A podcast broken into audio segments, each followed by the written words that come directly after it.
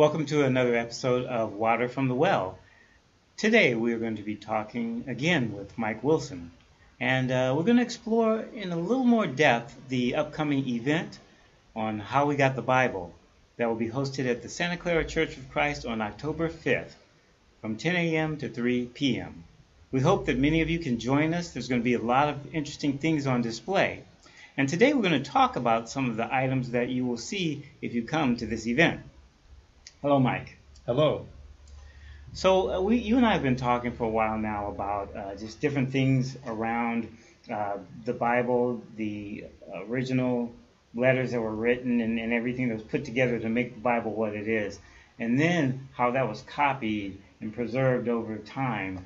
And uh, in your book, Inspiration to Ink, the big picture of how we got the Bible, you talk about some of the methods that were used and how uh, just through the the um, effort and great effort of uh, many different men throughout the ages, uh, and that the Bible was brought to us as it is today. Um, and this event really is a reflection of your book. It's really your book come to life, where you're able to see these things. You're able to see um, Bibles and you're able to see artifacts. And what I wanted to do today is rather than talk about the story that we read in your book is to talk about what people will actually see when they come to this event. Yeah, I, I, I think that uh, when we package it as a, a, museum day on how we got the Bible, people may immediately click off and, and, and think, you know, why would I want to go to something like that? Right. But actually, each station is going to represent a stage in the history of how the Bible came down to us. And each station will contain artifacts, replicas, reproductions, and in some cases, genuine articles of a certain value that will bring to life uh, the, the fascinating uh, history of, of, where the Bible came from. Um, I know that a lot of people don't think that a church could put anything interesting on. Um, but uh, if you've ever seen a dog get excited about something and you see all this saliva coming out of a dog, a dog's mouth, um, I guarantee you there will be almost saliva coming out of the mouth. Well, we better uh, go order uh, some mops maybe get some buckets out. Anybody who loves the Bible, anybody who loves history, anybody who loves museums, any family that is looking for a really neat thing to come to you on a Saturday for free with the entire family, family friendly event. Mm-hmm needs to check this out because I am telling you, if you actually come and, and, look at some of what we've got on display, it is going to be absolutely fascinating, one of a kind in many respects, and uh, you it, it, will be an unforgettable day for a yeah. whole lot of people. Yeah, you know, um, a lot of folks uh, have you know seen different Bibles. You know, you can go to a bookstore and buy Bibles and, and uh, you know, different style or whatever. But some of these Bibles that you're going to have on display are knockouts. When you look inside and, and the illustrations and just the way they look is just, uh, it's something that I know that I had never really seen in person uh, when I saw some of them. Can you tell us uh, about some of the more interesting ones? Yeah. Um, you know, some of this stuff is is uh, is owned by the church. Some of it is is in uh, personal collection. And uh, I tell people that I sold the house in California and bought some books. this was a few years ago. Um, but in, in, truth, we were looking at some alternative types of investments. My wife and I are both interested in art, and um, these ancient Bibles tell a story, and they're one of a kind. They're kind of like California uh, property, and they're not making any more of them. Right. And uh, so um, we will we will have some old English Bibles that are extremely uh, rare, um, and and some Bibles from other other other countries. Uh, we've got we've got three uh, genuine article Bibles that come from the 1500s and a couple that come from the 1600s. Um, we will have a, a 1549 uh, Matthew's Bible that is essentially a Tyndale New Testament that is pre Queen Mary, pre Bloody Mary, mm. which is extremely rare. Mm. And um, ancient woodcuts, um, beautiful to behold. And um, William Tyndale actually has notes in this thing. This is 13 years after he died. And um, in uh, 1543, the English Parliament had passed a law forbidding his name to even be used in, in the publishing process, and that had been counteracted um, under under King uh, Edward IV, and um, and so uh, this was a, a, book in which Tyndale's notes actually appear. It's essentially a, a Tyndale New Testament. Um, there are very few places in this world where you can go and actually look at a genuine Tyndale New Testament, and, and this would be one of them. Uh, we have a 1572 Bishop's Bible, and uh, has original boards, leather-covered boards, beautiful woodcuts, absolutely horrible translation uh, into English. Uh, it, it's kind of stuffy. It was used by the, the, the high churchmen of, of, the Church of England. Terrible translation, even though it was a precursor to the King James Version but it's an absolutely stunning visual delight to the eyes. You open up the front cover, and Queen Elizabeth I stares at you. Mm-hmm. And it's just an absolutely beautiful mm-hmm. book, mm-hmm. giant uh, uh, lectern uh, or uh, a Bible. And we've got a 1599 uh, Martin Luther German Bible. Um, very rare that you get something from the, the 16th century in which the Reformation actually occurred, but a Luther Bible. Um, and we have a 1534 replica um, of a Luther Bible that is is colored. Uh, there were, were, artists that would take the woodcuts and they'd actually color them in, mm-hmm. and absolutely stunning, beautiful. We got other replicas and reproductions of Wycliffe Bibles, Tyndale Bibles, and so on. Then you get into the 1600s. We have a we have a 1607 Geneva Bible. 1607. That's the year that Jamestown was founded, and we have a Bible that came from the same year. Um, we have King James version uh, replica from 1611. And then 18 years after that, Cambridge University actually started printing uh, King James Bibles. Many people have heard of the Cambridge Bibles. They still produce uh, Cambridge Bibles today we have a first edition Cambridge Bible from 1629. It's a Cambridge King James version, and uh, again, a beautiful Bible to look at. Um, I, I, doubt that you're going to find a collection like this anywhere in the Bay Area, or certainly, uh, you know, in Northern California. You'd be hard pressed to find mm-hmm. any kind of a collection like this.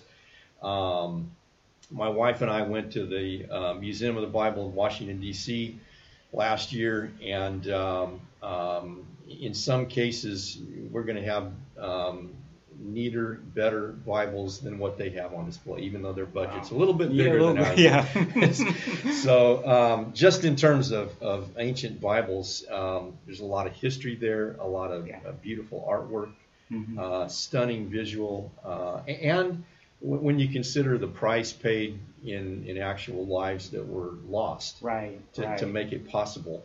Um, Tyndale, for instance, yeah. Uh, yeah. was, was uh, strangled to death and his body burned at the stake. Mm-hmm. Um, and and uh, just in case, and this is a shameless plug, but there was a podcast that you and I did uh, on William Tyndale that I would encourage yes. listeners to go back and listen to because it gives a lot more uh, detail as far as his life and, and the effort that was put into um, to uh, to translating the Bible to English as we have it today.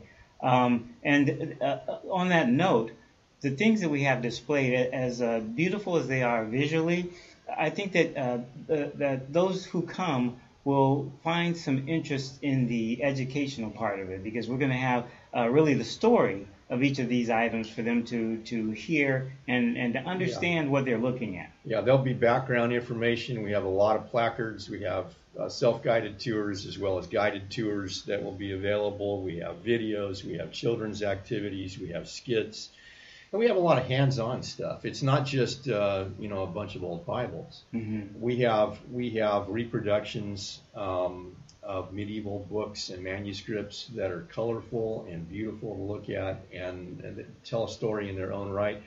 we go back into ancient history in which God commissions prophets and apostles and others to um, to reveal His message through them.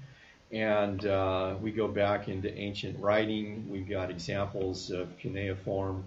Um, one of my uh, you know, most fun little uh, artifacts that we've got is a, is a reproduction of an ancient cuneiform uh, tablet giving a medical recipe for cannabis.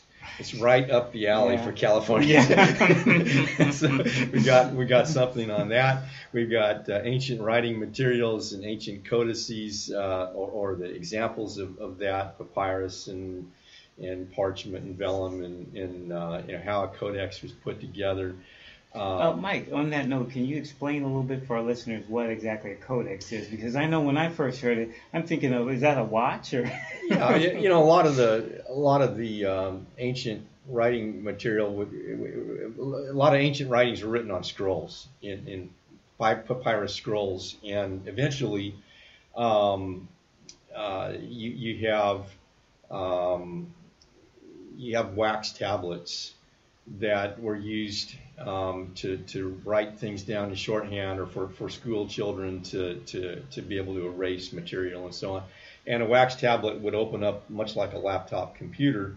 And eventually, uh, someone figured out that we could bind um, paper, uh, whether it be parchment, which is a, a form of, of leather, uh, or papyrus, um, and encase it within a hard uh, a backing in the form of kind of like a book. It was an ancient type of book, and it was called a codex, and became a precursor of the modern book. Mm-hmm. And and Christians would use that. Um, uh, in fact, uh, the the, uh, mo- the vast majority of, of, of New Testament Greek manuscripts are in codex form as opposed to the scroll form, mm-hmm. which is what Jews continued to, to prefer for the synagogue in, in the Old right. Testament.